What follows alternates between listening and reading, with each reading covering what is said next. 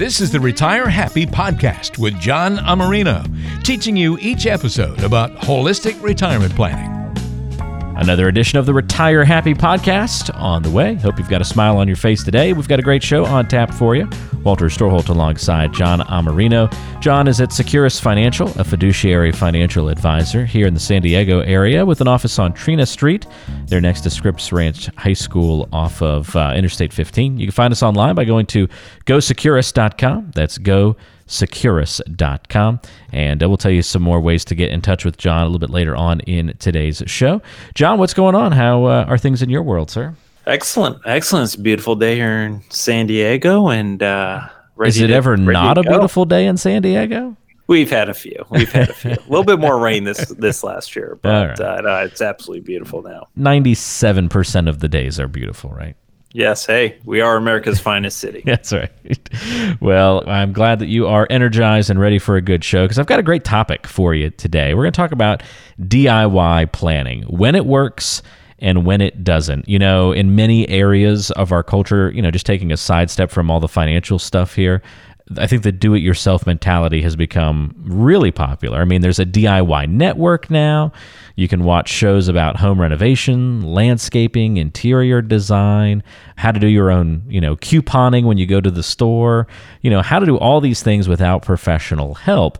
And I want to take a look at what the DIY mentality is looking like right now in the financial and retirement planning worlds. And is it a helpful thing or is it hurtful. But before we even dive into the financial stuff, are you a DIYer at all in anything in life, John? Do you tend to have anything that's like a professional might normally do it for you, but you just love doing it on your own? No, I am uh, probably the most unhandy person in the world. Yeah, I've tried.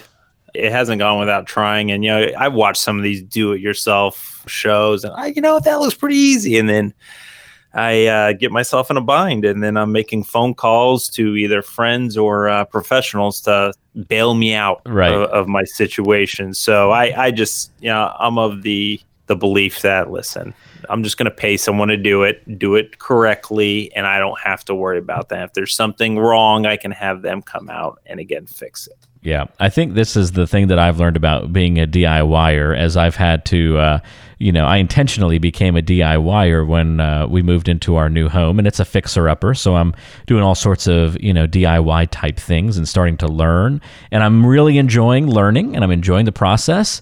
But let me tell you, you better be willing to make a lot of mistakes because you got to learn make the mistakes to learn from them and that's how you get better right. and i think that's the problem we're going to uncover when it comes to the financial side of things is we don't have that curve we don't have that time to recover from all of these mistakes that we might make trying to do these things on our own. But before I pull the cart before the horse, when you come across somebody who doesn't have a financial advisor, so they're not using that professional, what are usually their reasons for taking that DIY approach? A couple of reasons. I think number one, they, you know, I, I've ran into a few people that they just had bad advisors, you know, advisors that weren't transparent and, you know, put them in investments. And lo and behold, they, they found out that they were paying a lot more than they thought they were. So, you know, I would probably say, you know, some of them are scorned. And then other people you know they're just big you know Fox Business or CNBC watchers, and they just feel that they uh, you know they don't need to pay anyone, and that they can do just as good of a job with the amount of information out here. I mean, you know, what's different from now from 30 years ago is the fact of the matter is we have so much information available to us that I think that gives people a little bit more sense of of ability to take care of their own financial affairs. Yeah, that's a good point. I think level of information has certainly been helpful for me from the home improvement side of things. I can Google YouTube videos and see how people are doing different, you know, renovations and, and ideas and learn different techniques that way. And that's not necessarily information you had as, you know, readily on hand in the past. So that gives you a little bit more power and freedom and confidence in taking that DIY approach for sure. I think costs are obviously another big reason too. We're we going to save money? Doing something on there on our own. So uh, those are definitely two major major triggers, I would think. If somebody's been managing their money by themselves, they've been doing this DIY approach for a while, John. What are some of the triggers that then all of a sudden cause them to come in and meet with an advisor like you? Just like when I hit the water pipe when I was trying to do some bathroom renovations and caused water to spurt everywhere uncontrollably, I had to go call the plumber. right. You know, I think to uh, a lot of DIY's credit, they realize the importance of what they're doing and they want to seek out knowledge. So I get a lot of DIY people that come to my classes, right? Because they want the free education. And I can't blame them. I, you know, I, that's great. And I think when we start talking, especially about things like sequence risk, where most people don't know that that's one of the largest financial risks for people when you bring in market losses and you're taking money out of that account to live off of the snowball effect and, and real detrimental effect it can have on your retirement. I think it's things like that or taxes or estate planning that they're not, you know, they're just looking at growing their money and they're not looking or they're not aware of all the pitfalls that come in retirement because you know they're not spending their life planning for these pitfalls like a financial expert does. So i think a lot of people come in and they all of a sudden say whoa i've never even heard of this. I never even thought of this.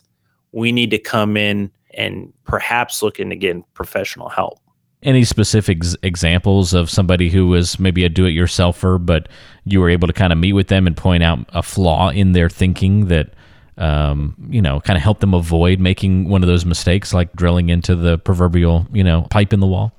Well, I'll tell you. Years ago, I, I was teaching a, uh, a Social Security and income class, and a gentleman had come up to me after the class and he said, "You know, I'm a do-it-yourselfer. I feel really good about my investments, but."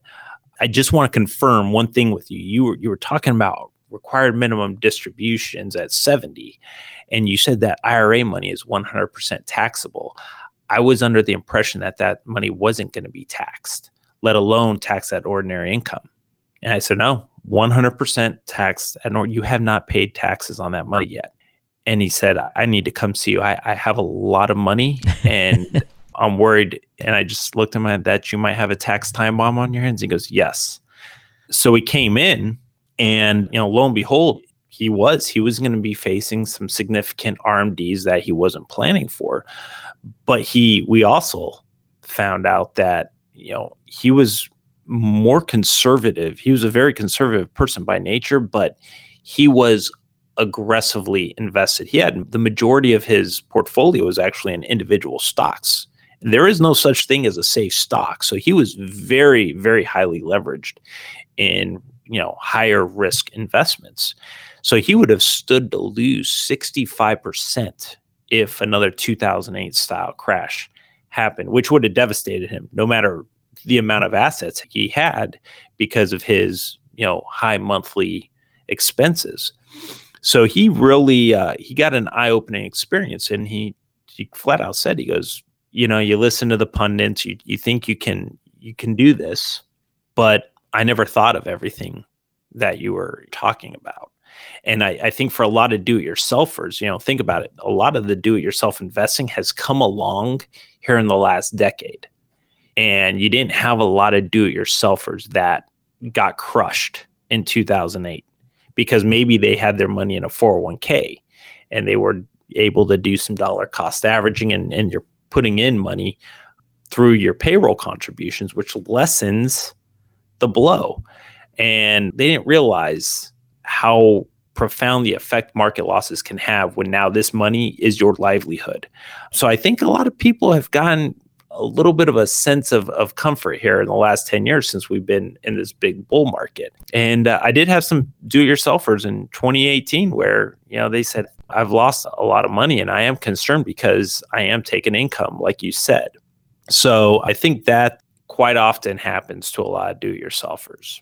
It's a, a really interesting perspective that you draw there, John. I think that's something I haven't really kind of heard before. The way that we perceive a market crash is different when I, have always understood, yeah, if you've got that time horizon, that's one thing. Like, okay, I've got 20 years before retirement. A market crash doesn't bother me so much now versus if I was, you know, only a year away from retiring because yeah, you're you've just got less time to go through that recovery. But you make a great point about how if we're still contributing to these portfolios, even in a down market, it can look like the losses aren't that great, or it can look like the account is going up because we're still making contributions when in reality we're still losing money in those accounts. But yeah, you hit retirement, you're not you're not making those contributions anymore. And so it's gonna you're gonna perceive it a lot differently, but in reality it's also going to be impacting you that much greater because you're not, you know, buying back in at the lower price. So that's a really interesting way of looking at it. I, I know that maybe it seems like common sense, but sometimes those connections are um, you know important to make, and that's just kind of a little bit different angle to, to look at it that way. Yeah, yeah. And you're in your 401k, you're not really, you know, doing that proverbial buy and fold where people buy at the top of the markets and then when they're, you know, because they're excited about how the markets are, and then when the markets drop, they sell out because the fear and the panic are starting to set in. You know, when you're working your job, A, you're not taking from that account, which is huge. B, you have a paycheck. So you're more focused on your payroll. You you may you may be concerned about your 401k dropping, but as you just said, you're making those contributions and you're buying securities at the low price that they have depreciated to. And that people don't do that in retirement, right? Because you know are no longer making contributions. Yeah, it's a good point. So we obviously shared a good story there, kind of about taxes being overlooked by that particular person who was a do it yourselfer. And unfortunately, in the world or the game of financial planning, and this isn't to put that person down at all, I'm just saying in the world of financial planning, that's a pretty basic thing to get wrong. And it just shows you all the layers and kind of complexities that go along here that, you know, yeah, money in an IRA, that's taxable dollars when you start taking it out. That, that's something that should kind of be in the, you know, financial planning 101. So if a do it yourselfer who otherwise has been pretty successful has overlooked something like that, you can kind of start to see where there might be more pitfalls that pop up. But what are some of the other common retirement planning mistakes that you tend to see do it yourselfers make? The biggest one is the fact that they're just and we've talked about this in past broadcasts, is risk tolerance.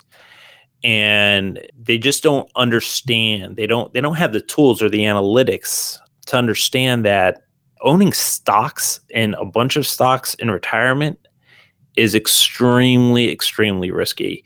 And I understand some people draw dividends or whatnot, but a lot of the times the people just don't understand how volatile their portfolios are. And again, we haven't until 2018, we haven't seen a whole lot of volatility here in the last, you know, nine or 10 years. And in 2017, volatility was obsolete.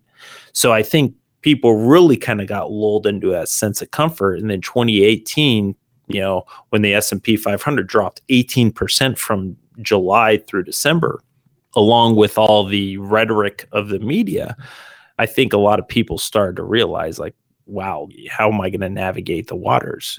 And again, Dalbar, a quantitative think tank, does their annual analysis and says, you know, the majority of investors over the last 30 years have underperformed the market by over 6% because they panic.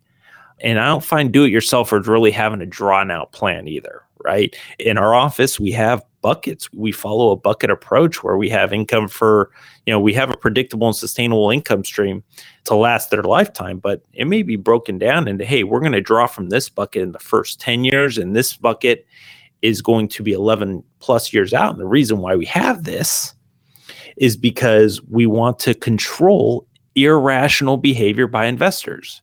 And a lot of, you know, do-it-yourselfers or, or people in general may say, I'm not irrational. I'm completely rational. And unfortunately, Dalbar's, you know, experience and numerous studies has shown that investors are irrational.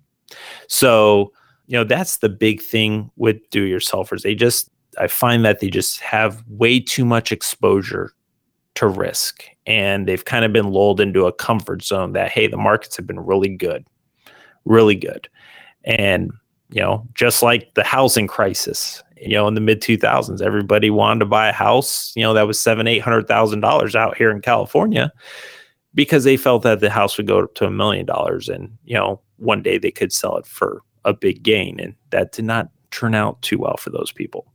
Yeah, you make great points, John, and very helpful info certainly on today's show. So if somebody is a do-it-yourselfer, I mean, what do you what do you say to them? I mean, kind of keep at it and wait until, you know, one of these pain points that we talked about on a previous podcast creeps up and grabs you and then come see me or get a review now of your financial plan or you know, kind of what direction is there for a do-it-yourselfer to take if they're feeling any anxiety about their plan, or even if they're not feeling anxiety right. currently about it? Well, I think for a uh, a do-it-yourselfer, you need to have some type of relationship with a financial professional, and you know, if you don't want that financial professional to manage your money for whatever reason, then you should be paying them for a planning fee to look at all the pitfalls that could hurt your plan and, and to really have someone objectively look at your portfolio and objectively look at your retirement and have the analytics, the software to be able to say, here's some red flags that you need to address. And, you know, there's some things that as a do it yourselfer, you can't address. You need a financial professional to do that. So I think, you know, if you work with them, and you know whether it's having a plan drawn up and paying them to really objectively look i think you can do both but i also tell people listen how long are you going to be able to do this right? How long and and you need to treat this. You can't treat this like this is uh, fantasy sports. You know you have to be involved. You have to know exactly what you're doing and you have to have your plan for when the markets go down. And you have to be disciplined to stay that plan. And you can't you have to understand that you know sh- there's a difference between short-term volatility and long-term volatility and you can't do panic you can't do a bunch of short sales you have to have a defined plan. So you know for those that just can't release the reins it's good to have a relationship with a financial advisor. Let them write a plan up for you. Let them have contingencies built in to help you understand you know whether that's stop losses or, or other contingencies. And then if you're working with that financial advisor and you have a good relationship and you trust that, at a certain point in time, you may not feel comfortable. Maybe your cognitive abilities are dropping, or you just don't want to do this anymore. Then you have a relationship with someone you trust that you can say, Hey, I'm ready for you to, to step in and, and do my investing for me you bring up some great points I never really uh, would have thought about. You think so much about, well, I'm going to do it yourself or I'm fine now. But you've got to be comfortable with being that do it yourselfer for maybe a couple of decades. And you bring up a great point. Are you going to have the capacity to do it for a long period of time? Or even the will and desire? That may fade as well. Um, and if you previously have that relationship established, that can be really helpful compared to not having it established in the first place. So, yeah. And one other point that I just want to make is, you know, as a do-it-yourselfer, you know, you're going to be behind the eight ball because a lot of do-it-yourselfers that I find, I ask them, "Where do you get your information?" Oh, I have this newsletter mailed to my house or or through emails or I I watch CNBC or Fox Business. You have to realize that you're competing against the big firms. And those big firms have the supercomputers and all the hedge analytics. So you are really from a position of disadvantage. You know, if something's already on Fox Business or CNBC this morning, chances are the firms may have known about it a day or two, you know, prior to you. So that's another, you know, unfortunate disadvantage of being a do-it-yourselfer too. Yeah, great point, John. Well, if you are a do it yourselfer and you'd like to talk a little bit about working with an advisor and you want to talk to John a little bit about what that relationship looks like, talk some more about the benefits, uh, some of the struggles that DIYers often go through, in addition to what we've covered here on the podcast, it's certainly worth a conversation. See where you stand right now and see how you might be able to achieve some help with an advisor who has walked down this road before with folks who have gone through that transition of being a DIYer for many years to needing some of that outside guidance. Get in touch by giving a call to 858 935 6210. That's 858 935 6210. And you can also get in touch via the website gosecurus.com. You can set up time to meet with the with John there on the website as well. Just look for the contact button, gosecurus.com. And we'll put links to all of this in the show notes of today's episode as well. Well, John, that was very helpful. Thank you for the great conversation on DIY DIYers, and we'll look forward to another fun podcast next time around. Absolutely. Take care. Thanks, John. And for John, I'm Walter. We'll talk to you next time right back here on the Retire Happy podcast.